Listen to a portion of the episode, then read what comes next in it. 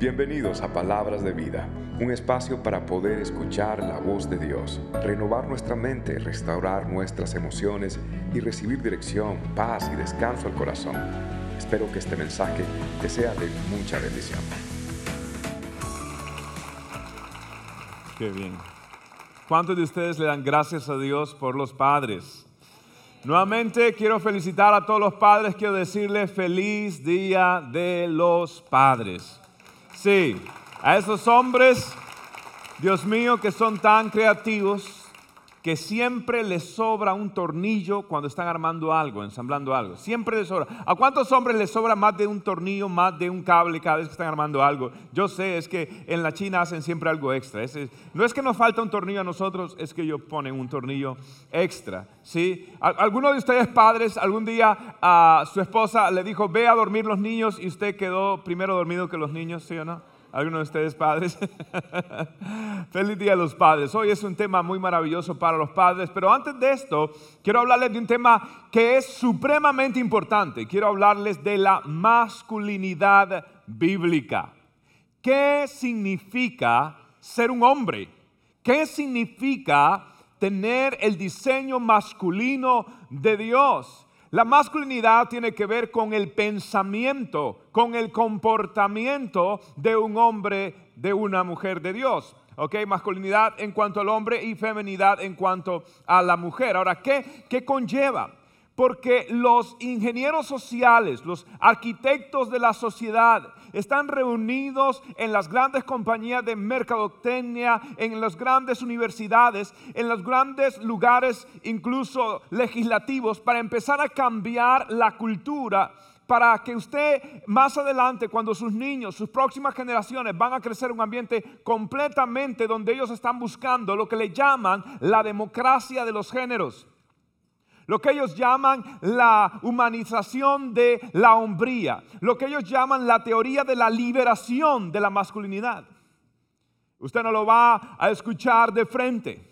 Usted simplemente lo va a ver en, las, ah, en la televisión, en las comedias. Cada día los hombres van a estar luciendo más afeminados y cada, cada vez las mujeres van a lucir más masculinizadas.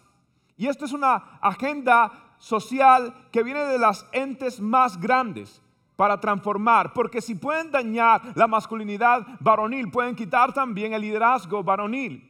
Y si una vez logran esto, ellos pueden tener el control de los hogares, el control de las sociedades. Entonces es importante. Es importante saber, porque ellos dicen que la masculinidad es, por, es una construcción social. La masculinidad es el contexto, Ah, biológicamente sí somos diferentes, pero psicológicamente no lo somos tanto.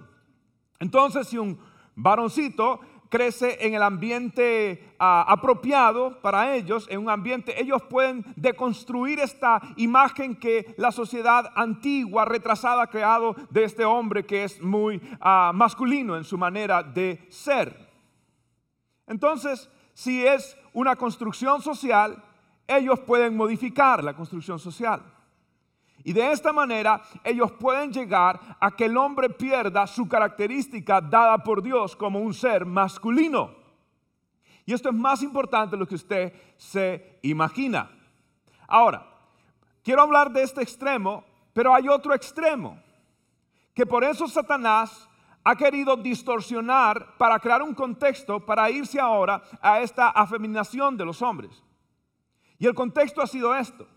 Lo nocivo ha sido esto, lo que se llama el machismo.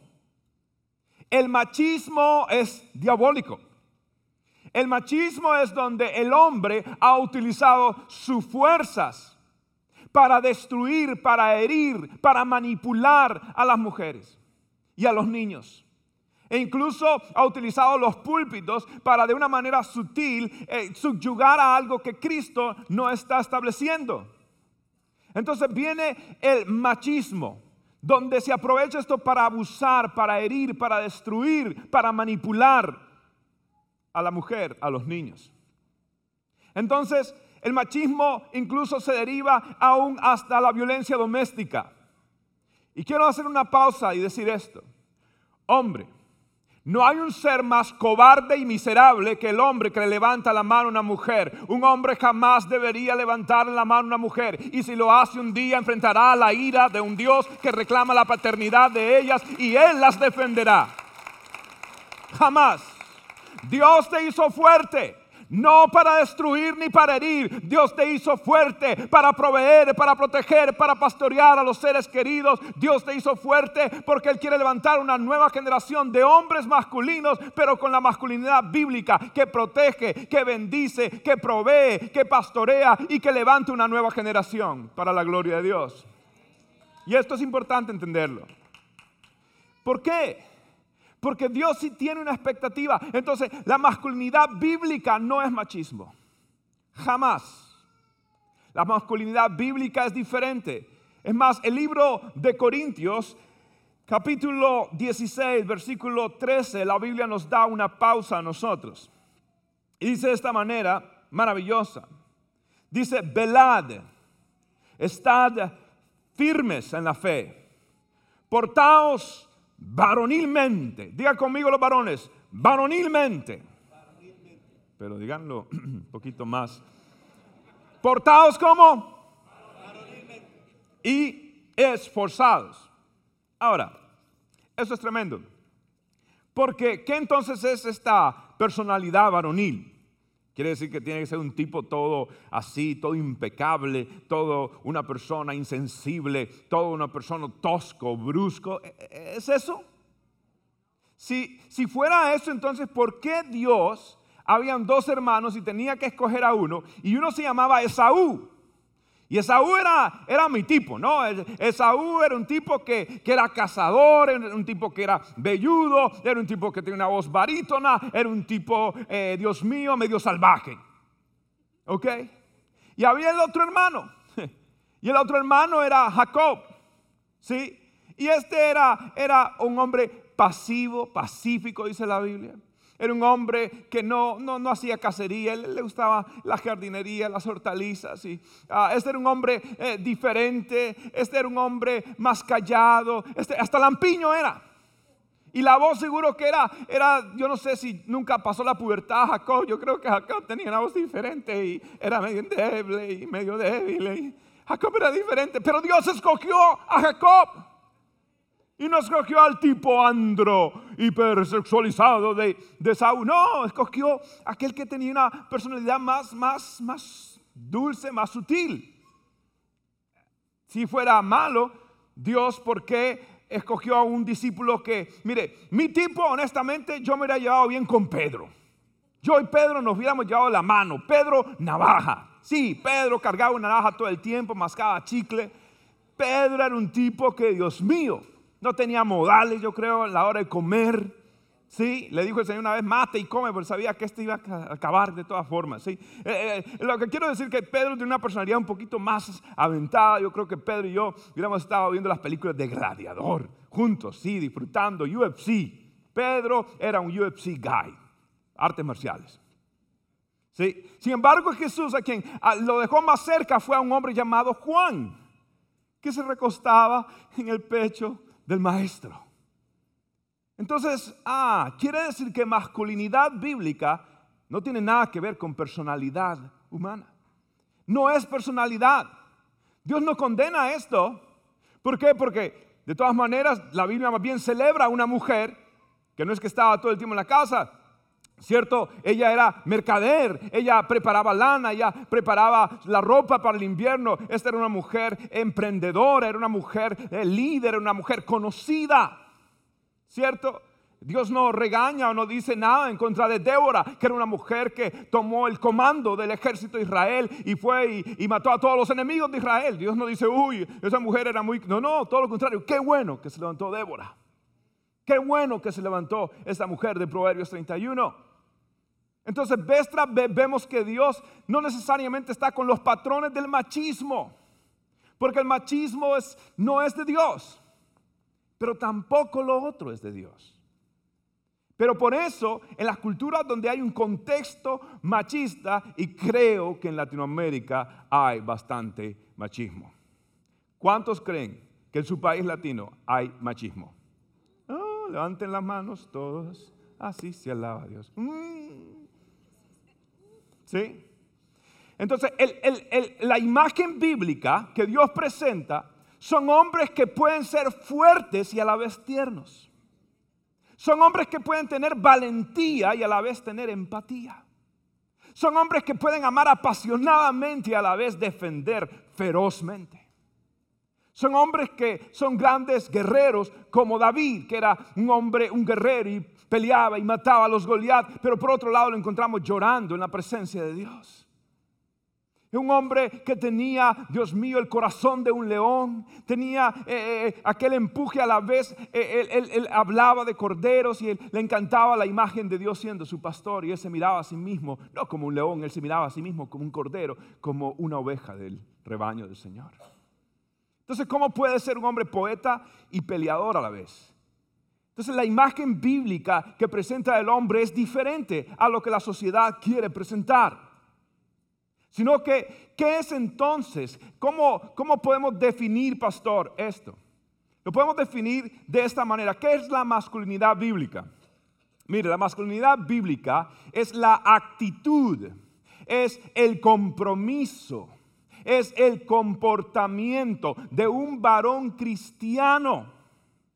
¿Sí? Que decide cumplir su destino divino como de acuerdo a su diseño masculino. Es un hombre que tiene una actitud, que tiene un compromiso, que tiene un comportamiento, donde como cristiano varón, él decide cumplir su ah, destino divino entendiendo el diseño masculino con que Dios lo hizo. Entonces esto es importante. Porque si para mí hay una palabra y cuando yo pienso en todo lo que es la masculinidad, cuando yo pienso en una palabra y usted me dijera, pastor, ¿qué es realmente responsabilidad? Yo le diría esto, responsabilidad es igual a masculinidad. Masculinidad es igual a responsabilidad y responsabilidad es igual a masculinidad. En el hombre, cuando un hombre ha desarrollado esa masculinidad bíblica, es un hombre que es responsable. Ahora, antes de explicar todo esto y darles toda la base bíblica, recuerdan que la semana pasada yo hice una pregunta y me metí en problemas por esa pregunta. Yo pregunté, a ver, hombres, ¿cuántos de ustedes creen que fue la mujer la culpable que hayamos caído en el huerto del Edén? ¿Cuántos hombres creen que la mujer fue culpable de haber caído en el huerto del Edén? ¿Cuántos dicen, hu, No decimos amén aquí, decimos hu, A ver, ¿Quién fue el culpable? ¿El hombre o la mujer? ¿El hombre dicen los hombres? Mm. Y las mujeres dicen, a ver mujeres, ¿quién fue la culpable? Ah, sí, los hombres echan la culpa a ellos, ustedes vienen y le terminan de decir que fue culpa de ellos. ¿Ah? Qué bonito. Bueno, leámoslo, vamos a ver. Y con esto vamos a contestar lo que es masculinidad también como una responsabilidad. Bien, mire lo que dice Génesis capítulo 3 versículos 6 y 8. Léalo conmigo. Dice, la mujer quedó convencida, vio que el árbol era hermoso y su fruto parecía delicioso. Yo creo que era un mango. Y quiso la sabiduría que le daría. Así que tomó el fruto y lo comió. Después le dio un poco a su esposo que estaba con ella. Y él también, ok, un momentico, ¿dónde estaba Adán cuando la serpiente estaba dándole la vuelta entera a Eva? ¿Dónde estaba Adán? Con ella. Y Adán dijo algo durante todo el engaño de las serpientes, ¿qué hizo él? Y cuando la mujer iba a agarrar la fruta, él también agarró la fruta de primero. No, más intelectual todavía más criminal, un criminal intelectual, dijo, no, si tiene veneno, que le dé el patatús a ella y yo veo los efectos y me, le, pego la mordida por el otro lado. ¿Sí? O sea, estaba allí, estaba allí y no dijo nada. Tremendo. Continuamos. Y él también comió.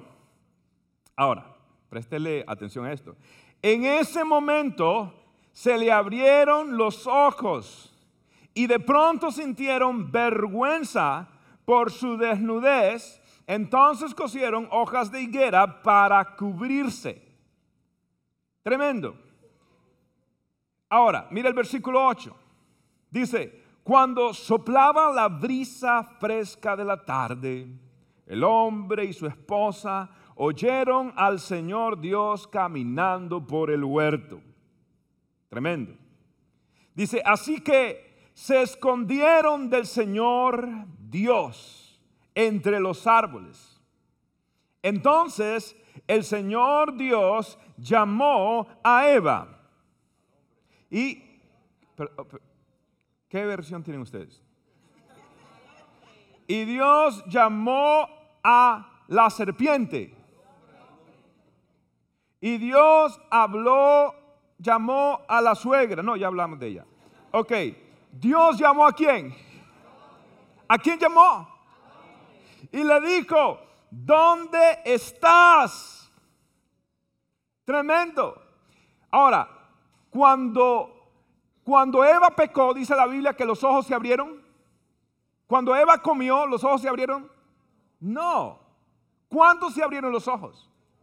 hasta cuando él comió el que era responsable, hasta que el, jefe comió, hasta que la persona que Dios le había dado responsabilidad, le había dado masculinidad, pero le había dado responsabilidad, hasta que él comió. Note, el pecado no entró cuando ella comió, el pecado entró y el pecado, ellos abrieron sus ojos cuando Adán comió de la fruta. Por eso cuando ellos están por allí y Dios los llama, entonces, ¿a quién llama? ¿A quién llama? Si usted tiene un problema en una tienda, digamos, y no se puede resolver, ¿usted a quién llama? Quiero hablar con el manager, por favor. Póngame al manager ahorita mismo. Quiero hablar con él. Porque ¿quién es responsable de esa tienda? El manager. ¿Quién es el líder de esa tienda? El manager. Y Dios le ha dado en la masculinidad al hombre un liderato. Por eso le llama cabeza. El hombre es cabeza de la mujer. Entonces, ¿qué significa cabeza de la mujer? Significa no una posición para mangonearla, para pisotearla o para humillarla. Significa que delante de Dios, Él, Él es el responsable por esa mujer. Él es responsable por ese hogar. Él es responsable por esa familia. Y Dios lo va a llamar a cuentas y va a decir, tú eres la cabeza, ¿cierto? Entonces usted me va a dar cuenta. Quiero hablar con el manager. Adán. Y dijo Adán, ¿dónde estás? Adán, es que el, GPS me está fallando y necesito saber tu ubicación geográfica. ¿Usted cree que Dios estaba detrás de coordenadas geográficas? ¿O Dios estaba buscando algo más?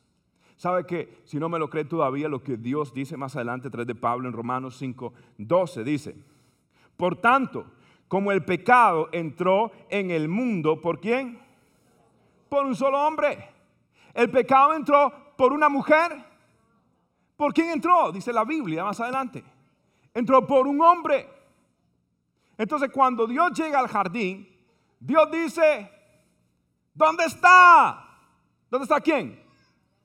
¿Dónde está? En otras palabras, Dios dice, que pase él. ¿El qué? Pero ustedes me están viendo como que hay algo raro. Que pase el culpable. ¿Qué pasa que más? Él. ¿Cómo? Desgraciado, dijo. Santo Dios. ¿En qué texto de la Biblia está eso? Yo no sé de qué están hablando. Ay, mis hermanos, no saben un texto bíblico, pero saben toda la programación de Univisión y de Telemundo. Que no sabía yo. Imagínese usted. Tremendo. Ahora, entonces, ¿cuál es la masculinidad bíblica? La masculinidad es esa responsabilidad espiritual que un hombre tiene, que Dios le ha llamado para velar por la bendición, por el bienestar, el buen estado de esa familia. Ahora, hay tres áreas donde Dios va a pedir responsabilidad al hombre. Y voy a hablar de tres áreas, nada más. Y cuando hablo a los hombres les hablo, les hablo sencillo. Y la primera es, el hombre tiene que ser el proveedor de la casa. Proveedor. La mujer puede trabajar, no hay problema. Recuerde, Proverbios 31, esta mujer contribuía, era una líder ah, económicamente incluso, ¿cierto? Pero el hombre tiene que tener ese sentir de provisión. Mire lo que dice 1 Timoteo capítulo 5, versículo 8. Dice, el que no provee para los suyos y sobre todo para los de su propia casa, ha negado la fe y es peor que un incrédulo. Wow. Eso no lo dijo yo, no lo dije yo, eso no lo dijo alguien por ahí, eso lo dice Dios. Le hago una pregunta. ¿Qué fue lo primero que Dios le dijo a Adán una vez que lo creó? ¿Qué le dijo Dios? ¿Qué le dijo Dios? ¿Recuerda? Mire, mijito, a trabajar se ha dicho. Algunos creen que, que, el trabajo es parte de la caída, parte de la maldición. No, el trabajo no es parte de la caída. Dios ya le había dado a Adán que trabajar. El trabajo no es una maldición. El trabajo es una bendición. Escuche esto. No se puede ser perezoso y buen cristiano a la vez. No puede. El hombre tiene que ser trabajador y punto. Caramba. No sé si caramba es mala palabra, pero me, suena, no sé, me suena bien. El hombre tiene que ser trabajador, caramba. El hombre tiene que, que no necesariamente uh, tiene que ser el, único uh, suplidor, no creo, ¿cierto? Es lo ideal, es lo ideal. Lo ideal es que el hombre sea el único suplidor, pero a veces no se puede, ¿cierto? No se puede y no hay problema con esto. Pero el hombre tiene que tener la iniciativa de querer ser un buen proveedor. Amén.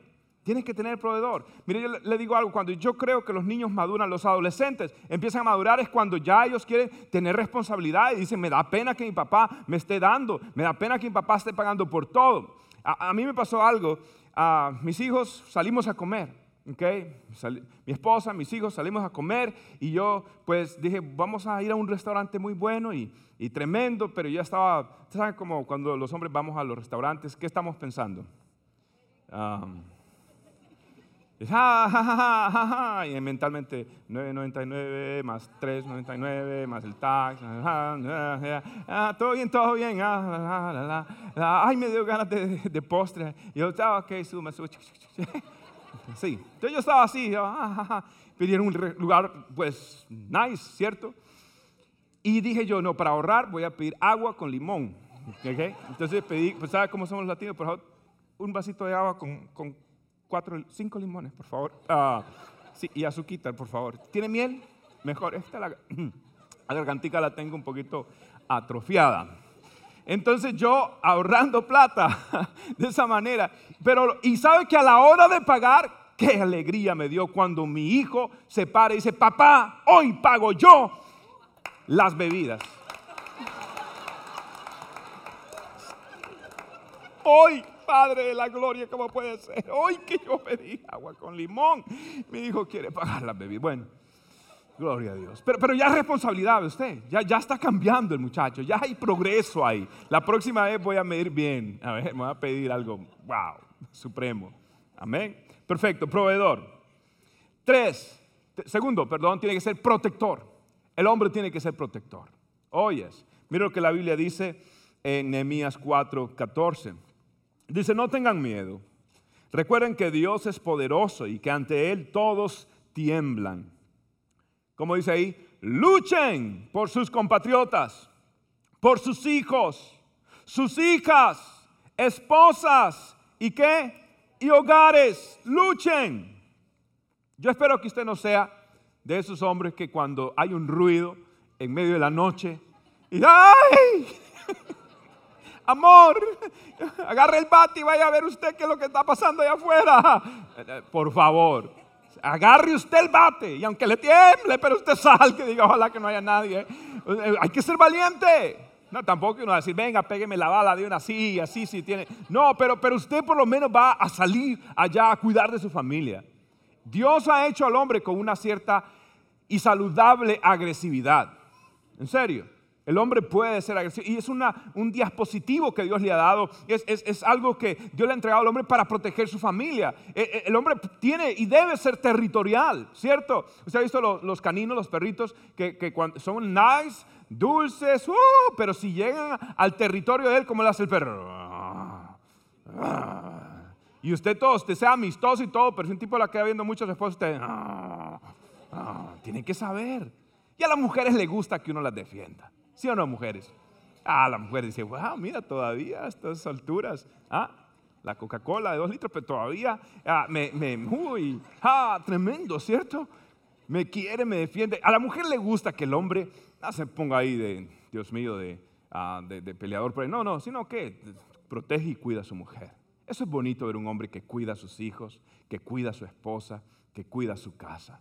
Dios nos ha llamado a ser proveedores y protectores.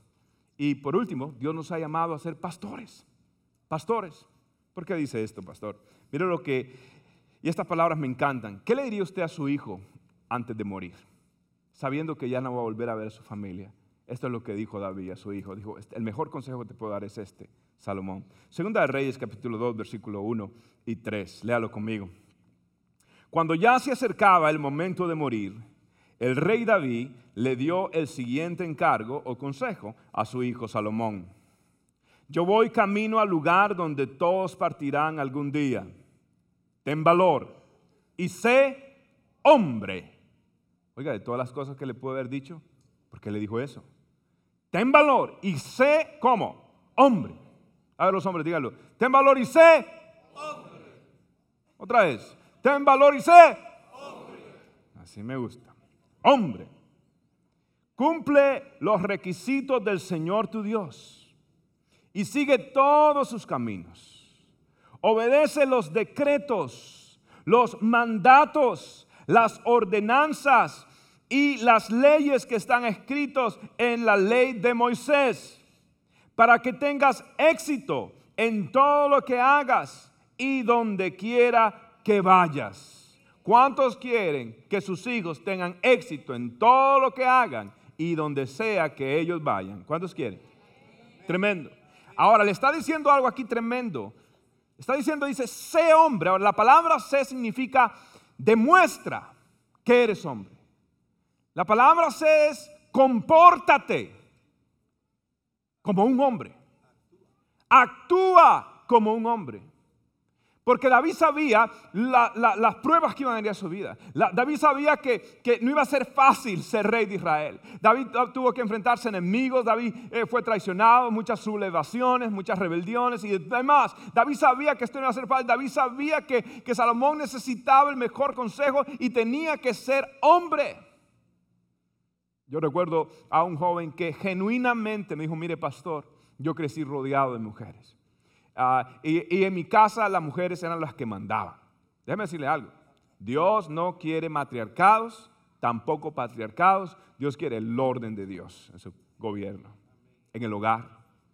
Decía, y de pronto yo no sé cómo comportarme, pastor. De pronto tengo algún tipo de manera de expresarme y yo quiero cambiar, yo quiero, pastor, ¿qué hago? Yo me sentí identificado. Yo crecí sin padre, crecí rodeado de mujeres. Sin embargo, quizás por ventaja, crecí en un lugar muy machista y de pronto me ayudó en parte de esto. Pero lo más importante es que yo crecí en la casa del Señor y yo miré a mi pastor. y Yo quería ser como mi pastor, yo admiraba a mi pastor y, y yo emulaba a mi pastor. Entonces le dije a este joven, ¿sabe qué? Aprenda de mí, obsérvame. No soy un buen ejemplo, ah, tengo mucho que aprender, pero observa y aprende. Y he visto poco a poco cómo ese muchacho está comportándose como Dios lo ha diseñado. No hay nada más bonito que ver una mujer femenina y un hombre masculino. Lo siento, sé que la sociedad dice lo contrario, pero nosotros no vamos por lo que la cultura dice. Nosotros vamos por lo que Dios dice en su palabra. Ahora, David está diciendo, ¿qué es lo mejor que yo le puedo decir a mi hijo? ¿Qué es ¿Cuál es el consejo? Y David dice, ¿sabes qué? ¿Sabes qué, Salomón? Para mí ser masculino no tiene que ver con personalidad o no tiene que ver con cultura. Usted sabe que la cultura, la cultura está cambiando. En algunos años en Francia el color rosado lo usaban los hombres. Sí, y el color azul lo usaban las mujeres. Entonces la cultura puede cambiar, pero donde sea que sea tu cultura, tú tienes que demostrar lo que Dios te ha hecho.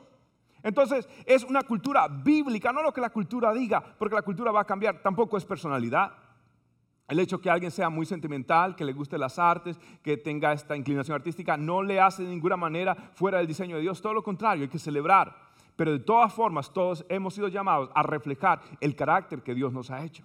Sé hombre, sé valiente. Y esto es importante que lo oiga toda una generación. ¿Por qué? Porque los hijos están criando sin los padres.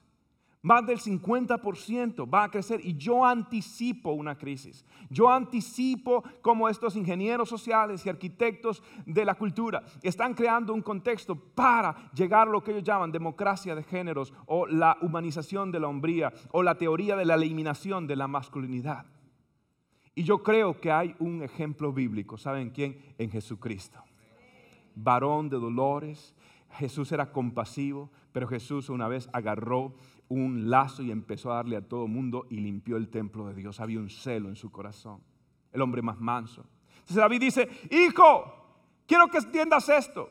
Verdadera masculinidad no es ser un eh, bravucón. Verdadera masculinidad no es ser un tipo rudo, ah, tosco, insensible, implacable, que no tiene sentimientos para su esposa, que no tiene sentimientos para sus hijos. No, hijo, la verdadera masculinidad es espiritualidad. La verdadera masculinidad es un hombre que obedece, que cumple y sigue los mandatos del Señor. Déjeme decirle algo, lo mejor, padre, que usted puede ser. Quizás no tuvo mejor ejemplo. Quizás usted, su padre, cometió muchos errores con usted y lo maltrató mucho o estuvo ausente de su vida. Pero no significa que usted tiene que seguir el ejemplo de él. De aparte de su vida o a partir de su vida, usted va a comenzar un nuevo legado. A partir de su vida, usted va a decirle a sus hijos, lo mejor que puedo hacerte, hijo, es que tú veas que hay un padre que ama a Dios. Lo mejor que yo puedo hacer por, tu, por ti, hijo, es que tú obedezcas, que tú sigas y que tú cumplas los mandatos del Señor. Déjame decirle, si su hijo ve que usted ama a Dios, si su hijo ve que usted ora, lee la Biblia, déjeme decirle, no importa cuánto dinero usted le deje en el banco, no importa cuántas propiedades usted le deje a su nombre, si usted le deja un legado espiritual, nada ni nadie le puede quitar a ese muchacho la bendición de tener un padre que amaba a Dios, que amaba a su esposa, que amaba a sus hijos, que amaba a su iglesia. Ese es legado. Y David dijo, hijo, voy a morir, ya no te voy a poder ver. Un día tus hijos no, no vas a estar para ellos. Ellos van a estar en circunstancias, situaciones que tú no vas a poder hacer nada por ellos. Pero tú le vas a haber enseñado a ellos lo que es el temor de Dios. Lo que es. Y la Biblia dice, la Biblia dice que si nosotros le enseñamos esto, David le prometía a su hijo la siguiente promesa. Le decía que tendrás éxito en todo lo que hagas y donde sea que tú vayas. Amén. ¿Cuántos quieren eso para sus hijos?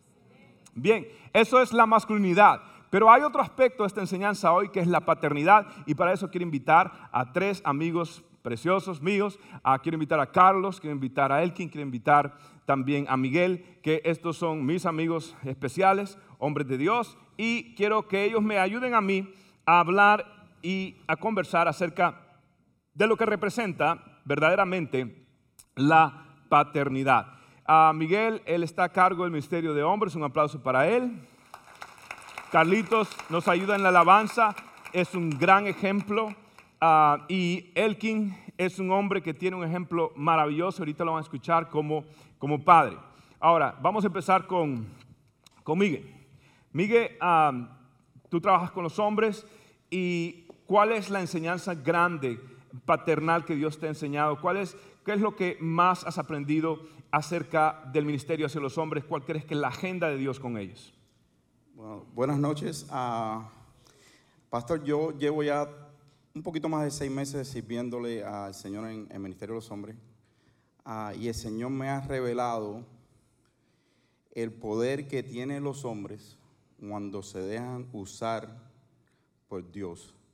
Y yo no siempre pensé así. Ah, me acuerdo que la primera vez que el pastor me pidió que fue, asistiera a este ministerio, Ah, yo estaba liderando otro ministerio y yo pensaba que era un castigo. Yo dije, no, de aquí el pastor me quiere votar de la iglesia.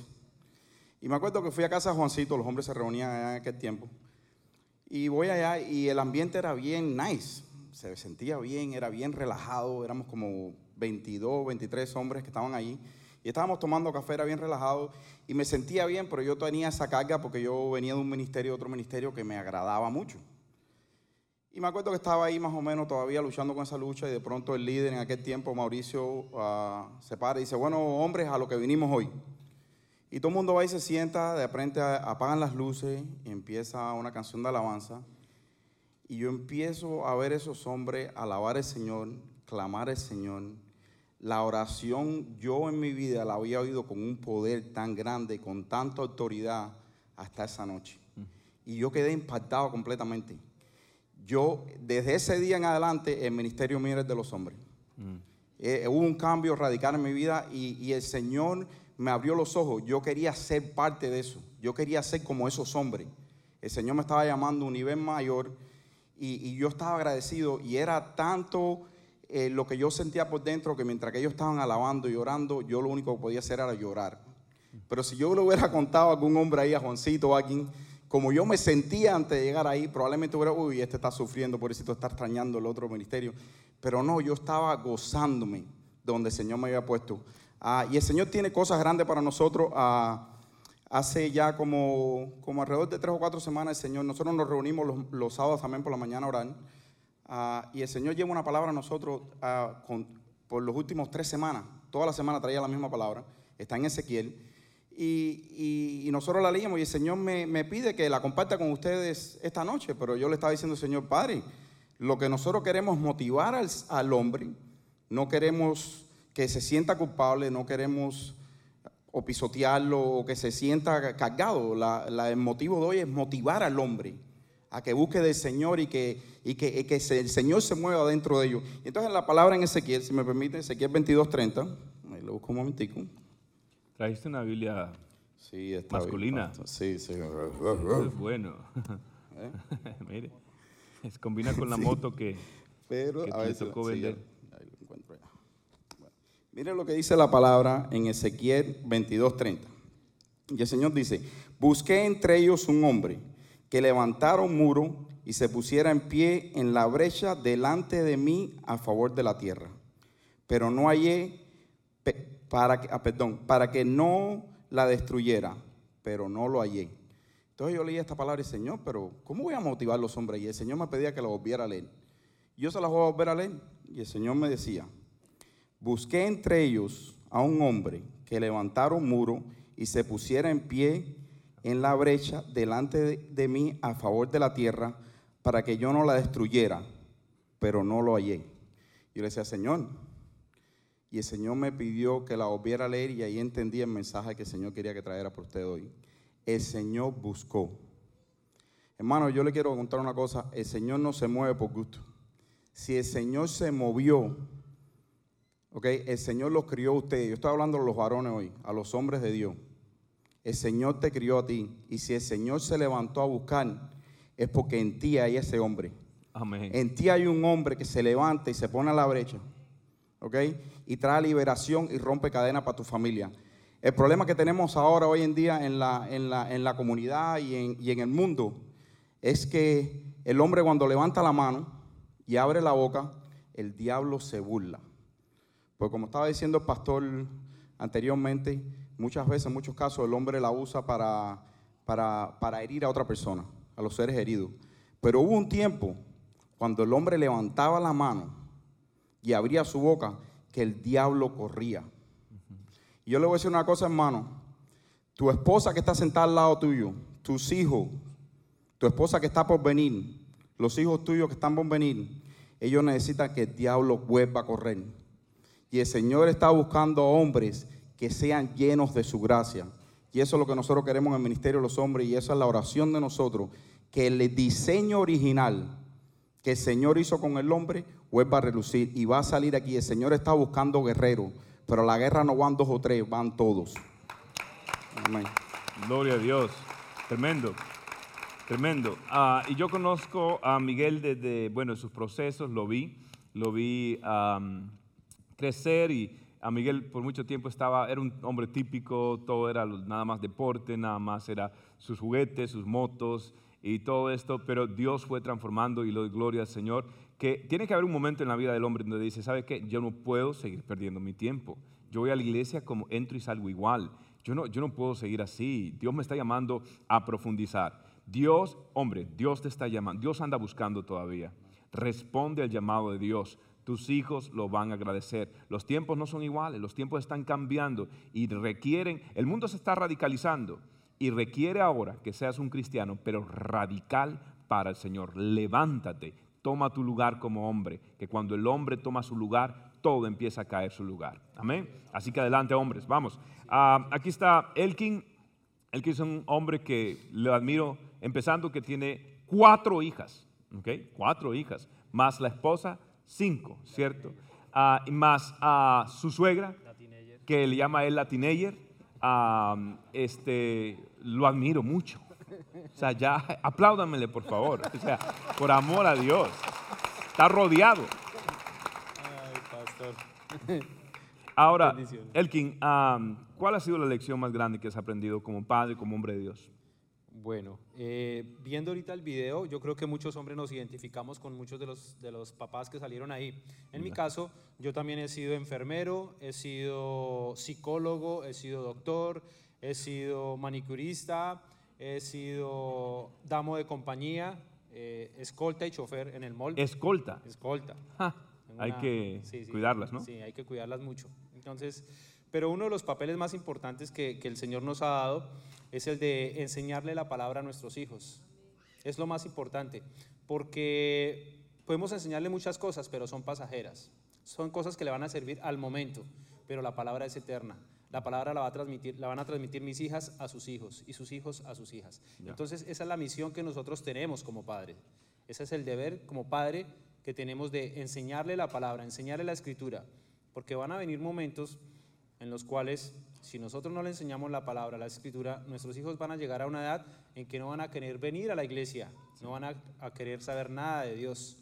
Si nosotros les enseñamos desde pequeños, los instruimos en eso, ellos van a estar siempre enamorados del mismo Dios que yo les estoy hablando, al mismo Dios que yo les hablo a ella. Ellas ven que yo amo a un Dios todopoderoso, a un Jesús que dio la vida por mí. Entonces ellas aman a Dios, a su Padre, por consiguiente lo demás. O sea, el primer amor de una niña debe ser Dios y su papá. El primer amor, que esa niña diga y diga, wow, este es el amor ah, de Dios y este es el amor de un padre. Yo quiero algo así. Y lo que no se parezca, no lo va a querer esa niña. Así que afírmala, ah, dile, dile qué linda es todo el tiempo, ¿cierto? Y usted verá que eso va a construir en ella una seguridad, una autoestima hermosa y sobre todo la palabra de Dios. Así que, hombres, háganlo, es- hermoso. Sí, yo tengo un testimonio también cortico, pastor. Eh, Yo soy hijo de un matrimonio disfuncional, ¿sí? Entonces, por consiguiente, yo también crecí sin un padre, sin esa figura paternal. Al llegar a los caminos de Cristo, yo conocí a ese padre que sabía que existía, que había algo por ahí, pero no, no tenía una relación con él. Yo comencé a tener una relación con, con ese Dios y mis hijas se dieron cuenta de eso. Eso también eh, eh, influyó mucho en que ellas eh, notaran el cambio en mí y quisieran también seguir a, a ese Dios. Y hay un texto en la Biblia un- un- que me llama mucho la atención, que está en Proverbios 22, 6. Es una promesa con condición, que, que reza así. Enseña al niño, enseña al niño. O El instruye, niño, sí, instruye, dice, instruye al niño en el camino que debe andar, y aun cuando sea viejo, no se apartará de él. Eso es una promesa tremenda, Tremendo. pero tiene su condición. ¿Cuál es su condición? Enseña. Esa es nuestra misión. Tenemos que enseñarle. No es responsabilidad de la iglesia o de la escuela enseñarle la palabra de Dios. Es nuestra responsabilidad como varones de Dios enseñarle eso a nuestros hijos, dejarles ese legado a nuestros hijos. ¿No es cierto? Qué bonito. Déjame decirle, el, el impacto de un hijo ver a su, ma- a su madre, a su padre, e- es, maravilloso. Y, y voy a hacer una pequeña pausa, y, porque sé que muchas ah, mujeres solteras, ah, madres solteras y, o hijos que, que no tienen su papá hoy con ustedes, ah, Dios es padre de huérfanos. Dios es un Dios que cuida. Dios es un Dios que es tu padre. Y ah, yo crecí sin padre. Y me, oh Dios mío, el vacío que dejó mi papá, mis cumpleaños, todo lo que obtuve, los grados en, en la escuela. ah, el Día de los Padres era fatal para mí. Yo no, era, Dios mío, una tortura. Todos los compañeritos mostrando sus proyecticos a los papás. Yo nunca tuve eso. Entonces yo entiendo eso, ¿cierto? Yo entiendo ese vacío, pero déjame decirte algo. Dios es más que suficiente. Y le tienes a Él por Padre, y Él es Padre y Él es fiel. Él nunca, nunca te va a dejar. Así que te entregas de cabeza a Dios y Él llenará todos los vacíos que hay en tu corazón. Amén. Y, Dios ahora, soy padre, padre de tres hijos y de muchos de ustedes que yo los veo como mis hijos y le doy gracias Señor. Así que a partir de ti tu generación va a cambiar. Amén. Así que ánimo para animar a estas madres solteras y demás. Bien.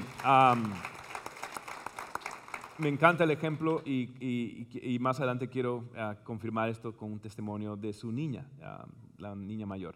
Carlitos Nava, ah, para que vean cómo es que se, eh, se balancea el poder aquí. Cuatro hijas y él tiene cuatro hijos. Sí, así es la cosa.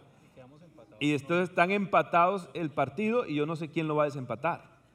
Carlos, ¿será que usted? Yo todavía sigo jugando, le estoy echando ganas, pero. pero parece que vamos Pero a sacar empate. El, sí. el arque- hay una portera ahí que dice no. Sí, la portera ya no. Ya no. Cerró la puerta. ok. Ah, Carlitos, como padre de cuatro varones, es bastante, ¿cierto?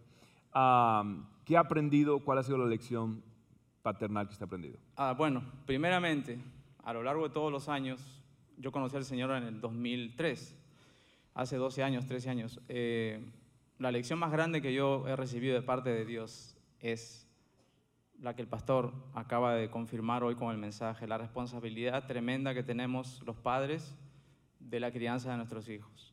Ellos nos siguen, ellos ven lo que nosotros hacemos y el éxito de la crianza de los niños depende de una sola cosa, que ustedes les deben de ayudar y modelar a que ellos amen a Dios y obedezcan sus mandamientos.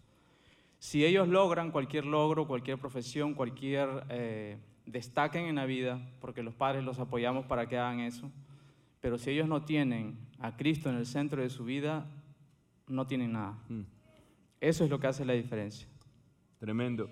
¿Hay algún texto bíblico que sea cercano a su corazón en esto? Sí, eh, yo tengo uno muy, muy especial que está en Colosenses 3:21 y dice así, eh, padres, no exasperéis a vuestros hijos para que no se desalienten. Eh, ese versículo tiene un principio para mí, me enseñó mucho. Eh, para tener éxito en nuestra crianza con nuestros hijos, primeramente, tenemos que estar dispuestos a tomar la iniciativa para ganar su corazón. Y en este versículo lo explica claramente, cuando nosotros somos demasiado duros con ellos, rígidos, o de repente ah, hay eh, una apatía en estos tiempos de parte de los padres que a veces nos conformamos con mirar el aspecto exterior, la conducta solamente de, nuestros hijos. Pensamos que todo está bien porque ellos están en la casa, no hacen nada malo quizás, pero realmente pocos queremos entrar al corazón de ellos para saber lo que hay realmente ahí, para saber realmente, preguntarle a, un- a- a nuestro hijo abiertamente, con toda la confianza y decirle, en los últimos días yo he hecho algo que te haya ofendido, quizás hay algo que tú estés resentido por, lo que yo hice o cómo me comporté. Eh, tenemos que ir una milla extra, o la extra milla siempre, porque este es un asunto de vida o muerte. Eh, el hijo que confía el corazón a su padre fácilmente va a aceptar y va a seguir su liderazgo. Así que la cuestión de disciplina es una relación que se va a formar en base a confianza y lealtad. Pero, como dijo el pastor también, hay algo muy importante que es el ejemplo. Si nosotros queremos que nuestros hijos amen a Dios, lo tienen que ver en nosotros. En la mesa tenemos que decir las, victorias que hemos tenido con el Señor. Tenemos que decirles a ellos las tentaciones por las que estamos pasando. Eh, tenemos que decirles a ellos y pedir perdón para que ellos vean la obra redentora también de Cristo, que es una obra redentora que no para. Cada día nosotros tenemos, los hijos de Dios, el beneficio de poder ir a los pies del Señor y pedir perdón. Y cuando nosotros le modelamos eso día a día, entonces podemos estar seguros de que ellos también van a, seguir con esa posta. El amor y la fe que ellos puedan tener en su vida y digamos que el hecho de que Cristo sea la piedra angular de su vida, eso no son conocimientos, no son cosas que se les enseña a los hijos, son cosas que se les modela con el ejemplo propio. Así es. Qué bonito. Ahora, quiero concluir esta noche, Carlos, pero la vida, no siempre le hemos dado el mejor ejemplo. Ah, ¿Hubo un periodo en su vida donde usted no le dio un buen ejemplo a sus hijos? Y hubo un cambio. En pocas palabras, ¿cuál fue o cómo fue ah, ese cambio y, y qué estaba pasando antes, para que la gente entienda que hay esperanza. Lo que no queremos es, como decía Miguel, no queremos es, hey, hombres, ustedes, bla, bla. No, no, queremos animarlos, motivarlos. Y queremos dar un ejemplo de que de pronto tú fallaste, de pronto tú te has equivocado, de pronto tienes problemas con el temperamento, de pronto tienes problemas con la pasividad en la casa. Todos hemos pasado por ahí. O de pronto has cometido errores bien grandes. ¿Será que Dios puede restaurar a alguien así, Carlos? Así es, en Cristo siempre hay esperanza, no hay nada imposible para el Señor. Eh, personalmente mi testimonio es un testimonio de un matrimonio restaurado, mi esposa está aquí, dos de mis hijos, yo tengo cuatro hijos hombres, como dijo el pastor, y el pastor tocaba un punto muy importante en- el comienzo del mensaje cuando hablaba de los padres que hemos maltratado a nuestras esposas. Y yo vengo, vamos a decir, de una cadena donde sucedían ese tipo de cosas. Y no necesariamente el, el abuso físico, sino también psicológico, de palabras, de acciones. Y hay un principio tremendo que me golpeó a mí y- y me di cuenta que realmente el corazón de nuestros hijos es muy sensible y no hay cosa más dañina que podamos hacer los padres, y les hablo en esta noche a los padres, no hay cosa que aleje más a los hijos que ver a su padre ofendiendo a su mamá. Si ustedes les dan el ejemplo a ellos de deshonrar a su madre, algún día les aseguro que ellos los van a deshonrar a ustedes. Y eso es lo que sucede. Nosotros, ah, bueno, en mis años, eh, primeros años de matrimonio, yo cometí muchos errores y vi claramente cómo perdí el corazón de mis hijos, especialmente en, los, en el mayor, que ahora tiene 25. Tiene un hogar eh, que, que yo lo admiro porque la mano del Señor está ahí, es el fundamento eh, más fuerte de su matrimonio. eh, y en ese tiempo yo eh, me equivoqué mucho, pero sin embargo, el Señor siempre está presto para perdonarte cuando tú realmente te arrepientes, cuando tú cambias tu dirección y, y si en un momento ellos se alejaron de mí, ahora con seguridad yo puedo decir que tengo la admiración total de mis hijos. Qué lindo. Aleluya. Sí se puede, sí se puede cambiar. Un aplauso para estos muchachos. Ahora, quiero concluir de esta manera. Yo quiero invitar a, a los hijos, a por lo menos eh, mayores, porque Miguel tiene su niña pequeña. Quiero, Carlos Andrea, hablaron de ti, hijo, tu papá. Entonces yo quiero que veas, es más, Carlos, quédate acá arriba junto con tu hijo. Y ah, Danielita, que es ah, la hija de Elkin, ella eh, es un testimonio hermoso de la obra de Dios en la vida de ellos y cómo Dios, esta es la razón que quiero, porque uno puede hablar, pero yo quiero que ustedes escuchen el testimonio de los hijos, que ustedes vean cómo Dios, lo que decía Carlos, realmente transformó su vida con su hijo y cómo fue. Y el testimonio hermoso de Danielita, ah, Danielita es una niña, quiero que sepan, es una niña muy especial. Danielita, ah, por los últimos dos años, básicamente, tres. años, ha estado luchando con una enfermedad, ¿cierto? Ah, los médicos ah, habían básicamente desahuciado a Danielita. Danielita hoy está aquí de pie por la gracia y el poder de Jesucristo. Una niña especial. Y por eso es que yo admiro a este hombre y a su esposa Amaris, porque pasar esa prueba ha sido tremenda. Y yo sigo creyendo que Dios, el que comenzó la buena obra en la vida de Danielita, también la va a completar y va a sanar completamente a Danielita. Y un día estará danzando para la gloria del Señor acá con nosotros. Amén. Pero Dani, ah, Danielita, hija, este, tu papá, ¿qué admiras de tu papá? Ah, ¿Qué piensas de tu papá? Pues mi papá es muy paciente, como dijeron. Él se toma el tiempo para cada una, él los enseña, él ora con nosotros, él de verdad demuestra un amor que solamente puede dar Dios y Jesús. Y él de verdad se preocupa por nosotros, por mi mamá, por todos, para que podamos amar a Dios como, como mi papá lo ama. Y él los ayuda, los provee por y da mucho mi papá. Ah, qué lindo.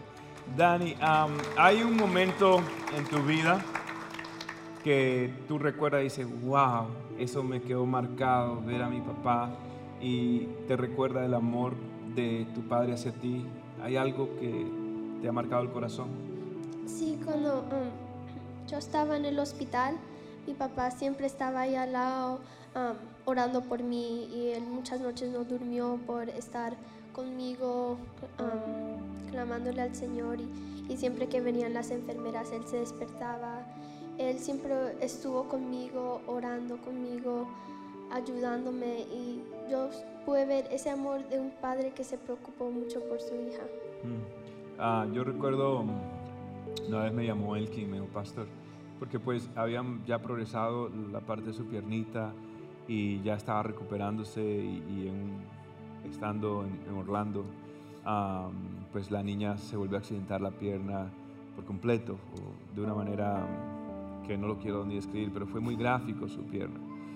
Y yo recuerdo que él quien me llamó y me dijo, pastor, vamos en helicóptero para, para Miami Children's, um, allá en Jackson, ah, porque era tan serio esa magnitud. ¿Qué hace un padre? ¿Qué haces tú cuando ves a tu niño, a tu niña en una camilla? ¿Cómo te sientes tú de impotente? ¿Qué puedes hacer? Yo sé que tienes problemas de plata, problemas de acá, problemas de allá, el trabajo y todo. Eso no es nada, hermano. Eso no es nada. Te tocan lo que tú más quieres, te tocan tus hijos. Y allí es donde tú tienes que realmente decidir en quién vas a poner tu fe. Yo he visto a Elkin. Elkin no es el mismo Elkin. Un día él va a compartir su testimonio también. Elkin ha cambiado radicalmente. Y ahora Elkin es un hombre de oración. Porque él tiene una hermosa oportunidad a través de los procesos de su hija de poder mostrarle ahí el camino. Porque la mejor masculinidad, el mejor ejemplo es la responsabilidad, el liderazgo espiritual. Y el quien ha hecho un buen trabajo, te admiro. Y juntos vamos a creer por la sanidad total de Danielito. Un aplauso, por favor. Te bendigo, hijo. Gracias. Am, este es Carlos, Carlos André. Él es el hijo de Carlitos, ¿cierto? Ah, es una de las familias que yo más admiro. Los Navas son unidos, mira, hay un cumpleaños, están todos los Navas, la suegra, el suegro, ah, un tío que se murió lo resucitan para que vaya.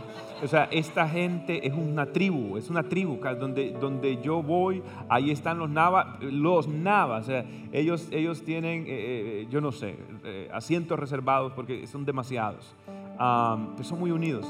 Y, y- pero Carlitos ah, tiene una perspectiva, ya ahora le tocó a él casarse, ahora le tocó. Y la razón que Carlitos está acá y, y era que una- en un momento Jessica me decía, Pastor, la esposa de Carlos, me decía, "Eh, ama a su papá como nunca. Él me ama a mí. Dice ella, yo estoy seguro que me amen, seguro que me ama, pero como ama a su papá es como demasiado. Ahora, ¿por qué? ¿Por qué quieres tanto a tu papá y qué has, qué has visto a tu papá? ¿Qué has aprendido de él? Buenas tardes y feliz día a todos los padres. Este, si aún, eh, muchos de ustedes conocen a mi papá, conocen su testimonio. Am, yo siendo el mayor, yo crecí viéndolo a mi papá como era antes, cuando tenía la vida alejada del Señor y ya cuando él aceptó a Cristo y su vida cambió. Am, y la diferencia es, este, es totalmente, no, no hay palabras para describir. Él no es, no es el hombre, este, no antes era el hombre que, que ahora es hoy. Este, y lo, lo que él más, lo que más me, ha- impactado a mí lo que él más él me ha dejado, este, más que cualquier lección física, como, you know, como ponerte una corbata o, o la pasión por los deportes o cualquier cosa así, lo que él más me ha dejado a mí y para mis hermanos es su legado que él, como dijo, vino de unas cadenas este, desde su padre de, de- de agresión, de f- am, abuso ah, verbal. El padre de su padre este, estuvo ausente, entonces su papá era un huérfano. Entonces, este, mi papá lo que más me ha dejado a mí y quisiera honrarlo y darle gracias en frente de todos por tomar la decisión de, de romper esa cadena.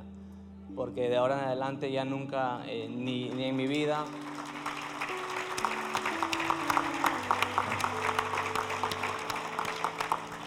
ni, en mi vida, ni en la de Derek, ni Brandon, ni Cristian, todos mis hermanos, ya nunca más va a haber una generación que no tenga a, Cristo en su corazón. Entonces a todos, los, a todos los padres y a todos los hombres, usted tiene la oportunidad de tomar una decisión. No importa qué tipo de padre usted tuvo, o si no tuvo padre, o qué hiciste, o qué te hicieron, desde ahora en adelante tú puedes tomar una decisión de cambiar tu vida y eso va no afectar solamente tu vida ni los del alrededor, sino las generaciones que, que van a venir. Wow, qué bonito. Gracias. Qué bonito. Pueden tomar asiento, chicos. Gracias, fue un honor tenerlos aquí, puestos de pie en esta noche. Wow, hay esperanza en Jesús. El Evangelio es real y el Evangelio sí cambia a las personas. Y si usted dice, pastor, yo he cometido muchos errores, reconozco que necesito cambiar. El cambio, mi hermano, mi amigo, comienza aquí, por dentro. Y ese cambio solo lo puede hacer Dios. Así que si tú estás acá y dices, pastor, yo necesito a Dios, necesito cambiar, quiero que Él me cambie, pastor, hoy quiero rendir mi vida a Jesús. Es bien sencillo. Hoy vas a conocer a Dios como tu Padre Celestial. Le vas a pedir perdón, vas a correr a sus brazos y vas a permitir que Él te cambie, que Él te transforme. Así que allí donde estás, te invito a que hagas una oración conmigo. Dila de corazón, dila con fe y Dios va a hacerte su hijo tu vida nunca será la misma. Así que ora estas palabras como puedas y di, Señor Jesús, te necesito hoy. Reconozco que he fallado, reconozco que he pecado, reconozco que he hecho lo malo, quiero cambiar, no he podido por mi propia fuerza, cámbiame tú, Señor. Por eso hoy le entrego mi vida a Jesús, por eso hoy le entrego mi corazón a Dios, por eso hoy le doy gracias que Él murió en la cruz, le doy gracias que Él resucitó y hoy declaro que Él es el dueño de mi vida, el Señor de mi vida. Jesús es mi dueño, mi Señor, desde hoy en adelante. Señor, hazme tu Hijo, pon tu Espíritu en mí, escribe mi nombre en el libro de los que son salvos, el libro de la vida. Desde hoy para siempre te doy gracias por amarme, por quererme por hacerme tu Hijo. En el nombre del Padre, del Hijo y del Espíritu Santo. Amén y amén. La pregunta que tengo para las personas que están acá es, si usted hizo esa oración como pudo, no le dé pena, levante su mano izquierda o derecha bien en alto y diga, pastor, yo hice esa oración y la hice con fe creyendo. ¿Alguien lo hizo? Levante tu mano, Dios te bendiga, Dios te bendiga, Dios te bendiga, Dios te bendiga, Dios le bendiga. Hermoso.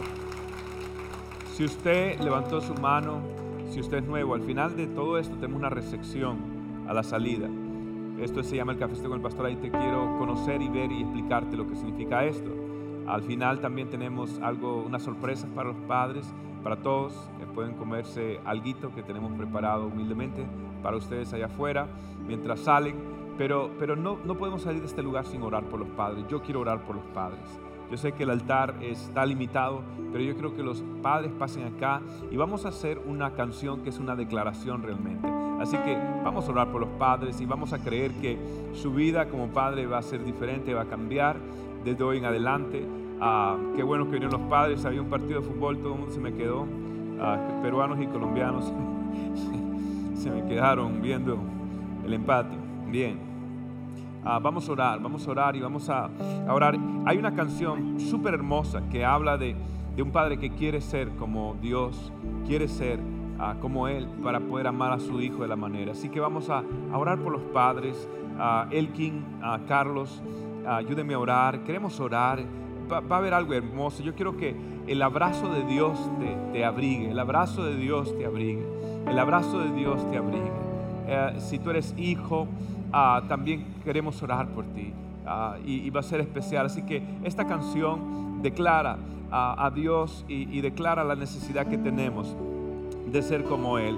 Así que cierre sus ojos, yo voy a orar, voy a bajarme mientras cantamos esta canción. Se sienta a mi lado, un abrazo me da. Me dice papi, le contesto que con su almohadita se recuesta a mí y me dice, papi, yo quiero ser como tú. Gracias por tu sintonía el día de hoy. Espero que puedas atesorar la palabra de Cristo en tu corazón para que puedas acercarte cada día más a Dios. Si este mensaje te es de bendición, compártelo con amigos y seres queridos. Bendiciones.